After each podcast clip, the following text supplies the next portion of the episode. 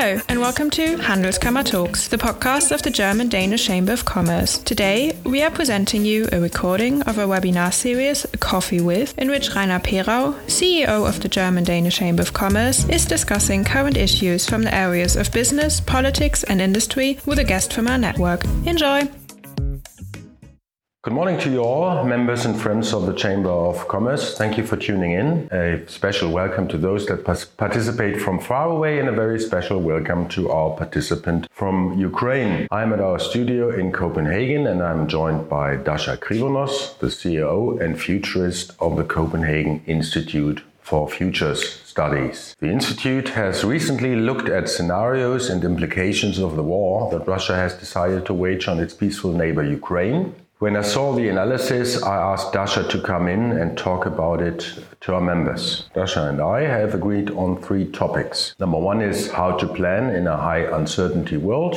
Number two is potential scenarios for the outcome of the war and the implications. And number three, geopolitics for the next 10 to 20 years. Let's get into it. Firstly, Dasha, welcome to our show. Always great to have you. Good morning and thank you. Let's get into it. Yes. First question How to deal with the increased uncertainty that we're facing? Well, I think first of all, it's extremely important to recognize the fact that there is a lot of uncertainty. And I know that it sounds like a banality because everybody thinks that you can't predict anything, but still, when we talk to companies, when we look at it ourselves, when we look at, uh, when we do the short term outlook as individuals, we can't help but gravitate. So it's something we would like to happen. And it's a natural thing to do because when there's a lot of uncertainty, our brains are trying to find some sort of smooth way forward. But I think it's extremely important to recognize that the uncertainty is there. And the moment you're zooming in on some on, on, on an outlook you really like, or at least something that gives you comfort, you owe it to yourself to double click and see is there a complete opposite direction? Is there a 180 on this particular trajectory? And if so, what is the likelihood of that transpiring as well? Because what you find very often, especially in times like this, is that whatever it is you've fallen in love with as a future scenario has an evil twin or some sort of twin on the other side. And it's almost a 50 50 uncertainty that it may go the other way. So it's a polarity. The other thing that happens is that we fail to recognize how little we can control. Again, because it's uncomfortable and we want planning. And, you know, if we're looking at capex, if we're looking at some sort of negotiations or, or, or we're about to launch a new strategy, we need some sort of firm, firm hold on something. So we tend to assume things that may not necessarily be more than a 50% likelihood. So I think it's extremely important not only to remind yourself of of double checking the likelihood of something you're assuming, but also maybe even more importantly to, to look at what needs to happen for this to be true. Because often we would focus on the outcome or on some sort of again scenario but we would fail to um, to look at the assumptions that need to be in place and how certain those may be. And i think a lot of that is going on right now because it's both emotional and it's political and it's economical and then it's it's personal finances. We're looking at the inflations etc so so i think there's a lot of uncertainty out there and i think this is a very good time to remind ourselves of how to work with it. Mm. I imagine that a part of this is uh, always looking for the information that confirm your own view and this is the most dangerous time to do that. But yes, I think the confirmation bias is extremely strong right now, both for personal views, but also now we finally have a common enemy. When I say we, I mean the Northern Hemisphere, right? So we've had four years of an American president that uh, was threatening to withdraw from NATO. He wanted to withdraw from some of the other international institutions. So we had a lot of disruption between the previous allies. Um, and now suddenly we have this common enemy. For better or worse, and I know, I mean, what's happening in Ukraine is absolutely horrendous, but we do have a common enemy. And we're forgetting about Brexit and we're forgetting about the diverging trajectories we were on in Europe. So, uh, so yeah. So when we discussed this yesterday, you were saying that we weren't quite that united united before the war. Yeah, and the question is what happens afterwards. So I think the other thing for me is I'm not going to say careful what you wish for because everybody wants the war to end. But it seems when we talk to even very, very bright individuals in, in, in high decision making positions, people don't think it through. So what is the next tier effect? Let's say the war ends. First of all, we have to think about how it ends. Again, what would it take for it to be true? Is it change of power in Russia? What if that's not peaceful? What is it replaced by? How much damage has been done? What are the alliances with China and India? What do they mean for the future outlook? Because I know when we look at it from a Western perspective, we believe that Russia is isolated. They're not really. I mean, increasingly they're becoming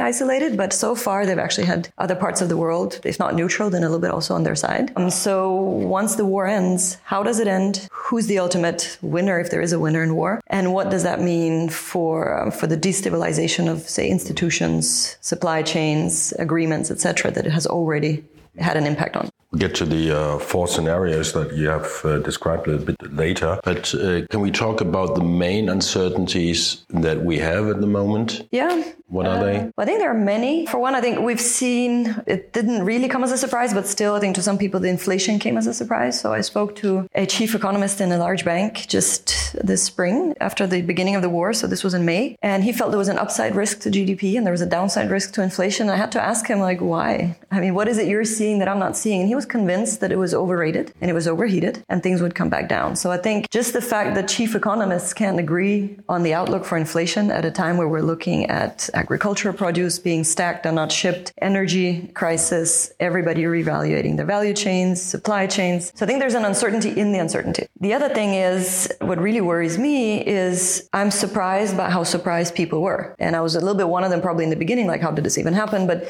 we're still in disbelief that it could happen. So we're failing. We're talking the, the war. Yeah. So we're failing to trace back the last 30 years and see how did it actually come about. You were not surprised. I was shocked on the morning of the 24th. I was like everybody else because there's nothing to be gained for Russia, nothing. And as we're seeing now, they're being isolated. They don't have access to uh, to imports of goods, etc. So there's nothing to be gained. But that to me just means that we need to look harder because this still was a decision that was made. It's coming at a great loss. There must be gaining something we're not seeing. And until we understand what is driving that decision, we will fail to prevent this from happening again. There's a logic we haven't seen. Some sort of obscene logic, yeah. And the same goes for, you know, there's these two camps, very much inside Russia, but also outside Russia, that, you know, NATO is to blame, NATO is not to blame, Putin is insane. Saying there's some, but, but there is a history of 30 years, and you have intimate knowledge of what happened before the, uh, the perestroika and glasnost because you've also followed the Soviet Union in the later years. So there was a dynamic between the West and Russia that didn't really transpire as we wanted it to, which has led to this. I'm not saying that anyone is to blame other than the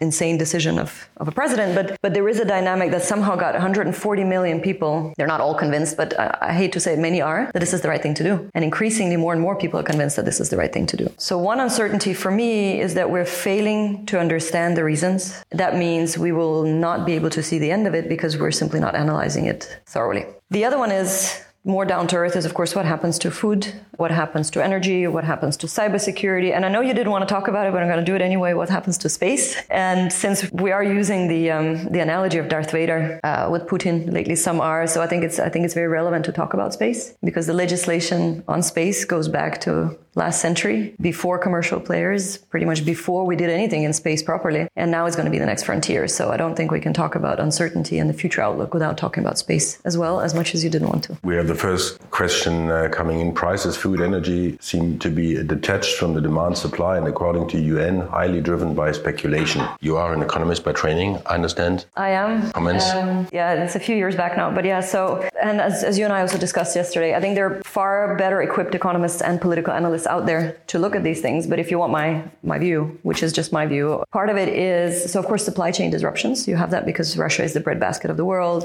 Next to that is Ukraine. But some of it is also just the fact that the risk associated with shipping out of Russia. So you actually have cereal silos completely full to the brink that farmers don't know where to put it because the insurance costs of shipping anything out of Russia are so high that people are simply tending not to do that. So I think part of it is supply demand, but there's so much in the actual value chain between harvesting, storing, and exporting that the price on those transactions has increased as well. So the intermediate prices between harvest and export. Yeah, actually, I think one of the big uncertainties we, we are facing now is is the winter. Winter approaching for us in the West, also for That's for not the, uncertain. It is approaching. Well, it is very much for certain that it is approaching. Uh, you have a weather forecast or clim- climate forecast. Getting warmer. No, but you're right. And I guess in particular, sitting in this office and with you, it's very much up to the bigger countries in Europe to see what's going to happen with the energy mix. I think so. One thing I can't help notice, and I looked it up this morning, is how quickly our attitudes change. So Danish support for nuclear power just six years ago was, I think, 66% against, uh, and some, hold on, I even have the numbers, and 40% pro, right? So 17% for. And now it's gone from 66 against to only 40% against just in six years.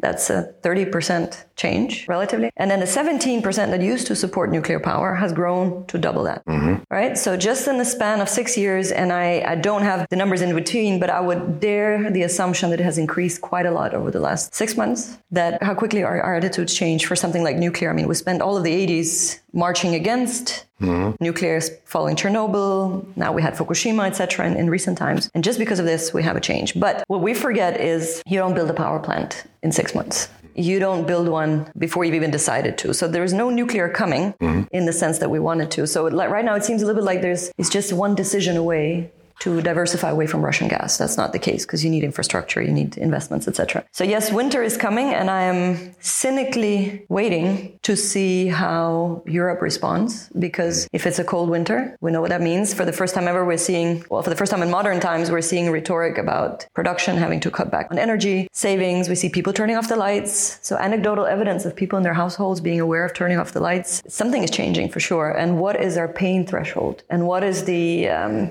threshold? of the um, electoral the electoral mass in Europe the moment they start freezing? How firm will we be on, on Ukraine? Will it not be a self-defeating prophecy that we have shortages? In what sense? Well, that by forecasting a shortage and the scarcity, you defeat it because people will be more thrifty. Yeah, but you can only, you can only save that much, right? I mean, you still have a manu- I would argue that most corporates, also those working in manufacturing, are doing everything they can to save costs even in peaceful times. So I'd be very surprised if they could squeeze out a 50% reduction in their energy consumption just because it's war, because it was a luxury consumption. I really doubt that because then they haven't been running a very profitable business. You're right. Do we need 50%? I thought we, we need about 20 or 25. Yeah, no, yeah. It was just a figure of speech. So just to say, I, I, doubt that they had that excess to begin with, because if they did, their shareholders should be pretty upset now that all this time they could have saved energy. Having said that, of course, yeah, I mean, we do have households saving and we will see less and people are i mean the gasoline prices people are using less gasoline and they're taking public transportation. So we will see all that. But Mind you, in 14, Putin went to Crimea, to the Crimea, and, and he annexed it. And in 15, we uh, we gave a go ahead to Nord Stream 2. Right? So mm-hmm. the cynic in me is waiting to see what happens with the electorate in Europe, with the politicians in Europe, and our stance on Russian gas the moment we turn sub-zero temperatures. Mm-hmm. Okay. I don't have an answer, and I'll be waiting to see, just like everybody else. But I think that's a great uncertainty. Yeah. There is another question: How much of the inflation across the EU you think is driven by herd instinct among people? The media create lots of hype about an upcoming shortage of goods, people flocking to the shops and buying out stock and driving the price up for the next delivery. This has happened with toilet paper and so on. I can't, I, I struggle to give a firm answer. What do you think? This is supposed to be a conversation. What do you think? Well, I can't see it. Well, herd instinct. I think this is uh, this is very much driven by real shortages, and mm. uh, I'm, I'm, not a fan of the speculation hypothesis really, and nor am I a fan of this being. And I haven't seen this. I haven't seen this mentioned being mentioned in the media. No, me neither. From economists. Me neither. No, um, I think you had a tiny element of that just upon Brexit when you suddenly had shortages, and you know the trucks were standing still at the borders, etc. But that had nothing to do with with this. So I'm not seeing it. But again, I'm ill equipped to answer on behalf of all, all, of Europe. I just haven't tracked it enough. But it's not my impression that that's what's driving up the prices. This is a matter of anticipation, really, in a, yeah, in a market because it was different with Corona. Everybody was hit with, we have no idea what's going on. I think, uh, and that drove people to, you know, the toilet paper frenzy, as we all saw. While this somehow, for the first of all, when when the war just broke out, we somehow thought it wasn't going to last. So I think just that alone drove down the fear that I need to stock up on things. Somehow we, we was in such disbelief that we thought, well, this this is not real. It's going to end in a week or two weeks, and now we're thinking it's going to end soon. And then it was May 9th. Exactly. No, exactly. And then now we're. I mean, we, we talked about it yesterday. Russia hasn't even mobilized yet. They're not calling it a war, so it may drag out for quite a while because they have more, unfortunately, more lives to throw at it. So I think we're failing. Luckily, in, in, the context of this question, I don't think we're seeing this drag out for as long as it may. So I'm not seeing the stock up yet, but I may be wrong. Yeah. Okay. Let's go over to scenarios. The uh, scenario metrics that the Institute has produced. There are four scenarios. Can you put a few words on these, Dasha? Sure. And I guess that allows me to tie the loop back to uncertainties. So, for those not familiar, how we work with scenarios is that you think of something that is highly, uh, will have a high impact on whatever it is you're planning. And it's something that has two polarities, which means it can develop in two opposite directions. And it needs to be an almost 50 50. So, like a true uncertainty, it's really important, it's going to impact you greatly, but you have no idea where it's going. And then you do two such axes. And then the second important thing is that there shouldn't be correlated. So as you you know, as you go out one axis, they, sh- they, they, shouldn't collapse. So, um, and again, these are slightly correlated. This is not a perfect cross, but uh, these are difficult times. So this was the best we could do at the time. And we did this a couple of months ago. So we refrained from doing anything for the first months because the uncertainty was too big even for us. And then after after a while, we sat down and we did these. So without further ado, so the one axis we chose is, and this is for the next, let's say, five years maybe. We believe that it, it's of great importance whether, whether or not Putin remains in power. And I know, and this, this takes us back to how we fall in love with the reality. Many of us would like to see him gone in one way or another, uh, whether it's by natural causes, unnatural causes, or off the planet, or just out of power. And somehow we fail to imagine a future where he's still there because it's so unpleasant. But fact is, I would argue for the time being, it's still close to a 50 50 because he's still there and he still has great support. It may be waning, but it's still there. So the one axis is Putin in power, Putin not in power. And the second axis for us at the time at least was whether or not NATO is going to go into a full blown war. Because right now it's a proxy war, right? We're supporting with things, you know, we're shouting across the borders that this is not okay, um, we're sending weapons. Some countries have delivered in the promises, some have not, etc. So, and then the other polarity is we will end up going into full blown war eventually. And out of that comes these four scenarios. And what happens then is that you create a whole narrative and a world around these two. So, you know, if Putin is still in power and we do go to full war, what does it mean? And what has happened for this to be true? And this is just a snapshot. So, A is what we've called Northwest Korea. No pun intended, but then again, plenty maybe, because I mean, North Korea is taken, but this is pretty much where we're seeing this. So, if we do have a, a full blown war with boots on the ground and Putin remains in power, then we're seeing a complete isolation for Russia. And this is also where we're seeing an increasing risk of a nuclear attack. And if you look at Russian media today, nuclear weapons and the use and deployment of nuclear weapons is, on, is, is actually on their tongues. It's on the tip of their tongues and it's being introduced as a narrative people are getting used to. So we're seeing Russians stuck up on uh, radiation meters in the private homes, on IDEON, etc. So you're actually seeing Russians prepare for nuclear war because the narrative is that it's now relatively likely. And they're saying that if uh, NATO, as much as, you know, tries to set up anything or cross a border into their sphere of interest, they will launch a nuclear attack. So that's the A, and this means Russia is isolated for a long time. It's the first country since World can War you II. Actually, can you actually imagine uh, NATO launching an attack on Russian soil? This doesn't have to be Russian soil. It could be NATO going in actively into, into Ukraine. Okay. So this is interfering outside NATO sphere of interest, official sphere of interest. So th- no, not, not necessarily Russia. No, I don't think NATO will go into Russia. I think what would they be doing there? But Russia would take uh, NATO's entry into Ukraine as a proxy for that, at least in this scenario, right? And this means they're completely isolated, etc., etc. In B, we're talking about a fragmentation in Russia. So we do have boots on the ground. We have an open war, but Putin is no longer in power. He's displaced. But it also leaves a void because Russia is humiliated. They're publicly humiliated because they're obviously the great leader is not there. NATO was in, we lost, and you have a fragmentation between those who did support the war because, mind you, they have managed to convince thousands and thousands of people that this is the right thing to do. So if they suddenly backtrack, this means that they were in the wrong and their sons died for nothing, and you know, so so this is the fragmentation, and this is where you see, at least this is where we see something between the uh, post-revolution scenario back in early last century and then what happened in the post-Soviet times. So you know, isolation. C is the good one, if you will. This is a great reset, so you have some sort of peaceful or not transition of power. So Putin is no longer in power. The new leadership tries to distance themselves from him. We never went into a proxy. Uh, we never went into an open war, which you know in diplomacy terms means that we can still pretend to it's okay to talk to each other. If you haven't been at war, it's still okay to sit down and say, okay, we, we like the new leadership, let's talk. So this is where Russia gets some political support, maybe financial support to re-enter the world arena. This is a more benign exit from all of this. And then the D is a complete breakdown. So Putin is still in power. This drags out for a long time. And then it's a very, very, very slow reestablishment of Russia in the, in the international arena. So the two extreme are the A and the C in this particular uncertainty element. You could also, instead of NATO, say, okay, that they're not going in this, this is no longer 50 50. You can change that axis for something else. Say China publicly withdraws their support for Russia. What would that mean? So Russia, uh, China supports, China does not support. That would also give an interesting angle. It could be even more correlated with Putin than not being in power because what are they going to do if China withdraws publicly? So I think you can play around with these, but for us, it's one, of course, it's important to share these because we think they're relevant. They mean very different outcomes for any businesses planning to stay, re enter, or do anything with Russia in the next five years. It also means something for the way we're looking at Russia coming out of this. Anyone who's seen the Navalny documentary got a standing ovation. Everybody's like, okay, this is the Mandela moment. He's coming out. He's going to take over. He does not have support in Russia. I mean, right? So again, we're falling in love with something that is not necessarily real. And we need to remind ourselves that there is a potential reality with Putin is in power for the next five years. And what does that mean? So it's also for us to a way to introduce how to work with these uncertainties. So you can pick something else if you're if you have a business that is exposed in a different manner. It could be do we or do we not have access to Russian fertilizers over the next five years?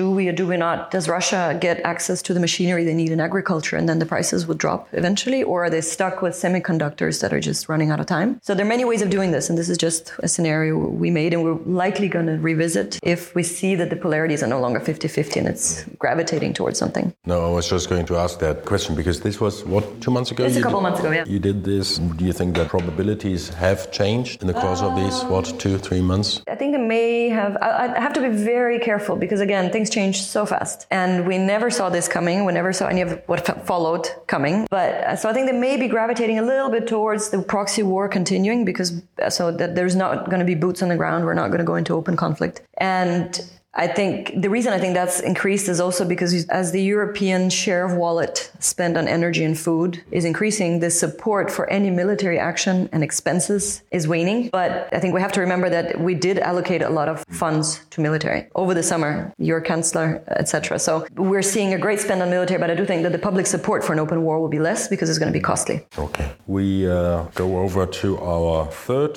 topic geopolitics for the next 10 to 20 years. Yeah. Uh, uh, this is where I'm hoping this is going to be a conversation because I think you're very you're, you're, you're at least as informed as I am, if not more. I am personally worried about the outlook for the global institutions. I think they were shaken by the Trump presidency, and I don't think they've grown more stable since. We're seeing a great polarization in the UN and the way they vote. We're seeing an increase in the agenda items, but we're seeing a decrease in agreement in the UN. And mind you, uh, there's actually, and I would encourage anyone to try and find it, LSE. So the London School of Economics did, had a, have a podcast where they discussed the outlook for the UN. And in there, one of the researchers shares a clip. So I guess there's an audio clip somewhere where the Russian, uh, sorry, the Ukrainian ambassador to the UN is at the, I believe, in the Security Council meeting, and he's asking the Security Council to intervene and say, this is, you know, this is your time to step up and do something. The answer comes from the then chairman of the Security Council, who's the Russian ambassador. Yeah, sure. Yeah. And that's just, and the first thing he says pretty much is this is not a war, this is a special operation. So you're in the body that we established some 80 years ago, 70 years ago, to prevent war and the at least in this room i think we agreed that it's the perpetrator the perpetrator is sitting at the end of the table and looking at the party they attacked and saying this is not even a war and he's in a position of power so he's the chair and, and the ambassador is okay so it, that's just surreal the main point is that the institutions that we put in place if they didn't fail during iraq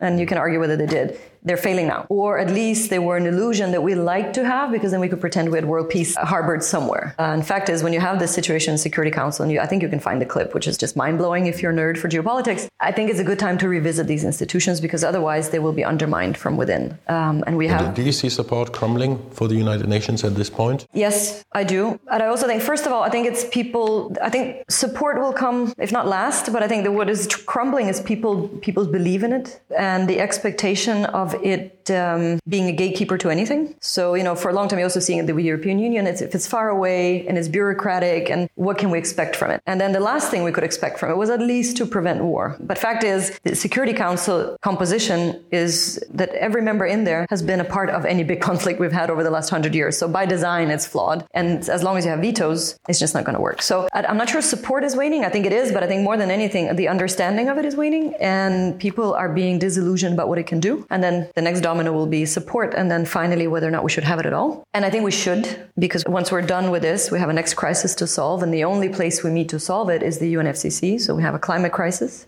that needs to be solved globally on a supranational level, and we will need the UN for that. So, um, so I think dismantling it now just on our failure to deliver, I think is a very dangerous path because we will ta- it will take time to reestablish something new, and we don't have time. Okay. How about the European Union? This is another interesting yes. body that has been well. Has has it been profiting from the crisis in terms of more cohesion? Yeah, I think there's been a solidarity profit, yeah. if you will, as we've seen, because just before it happened, I mean, Brexit was the last big thing before it happened, and then we had some sort of dissonance with the Eastern European members in terms of how to interpret civil rights democracy indices, etc. All of that is forgotten now. At least for the time being, it's put in a drawer, and now we all agree that we have a common enemy. And uniting is great, unless it it sweeps things under the carpet into something that will hit us later. So, so I think for the time being, it's increased the unity. But I think we're one energy crisis away. We're And again, if peace transpires, pervertedly, it's going to force us to talk about the differences again. So, so yeah, I think it's it's been short term good for unity. I think long term we're still in for discussion on how we're going to conduct the European Union together. If you used up 32 minutes now, but this being a, a very exciting topic, thank you. Perfect show, very interesting content. Thanks for being here. Thank you for the invitation. Happy topic. Yeah.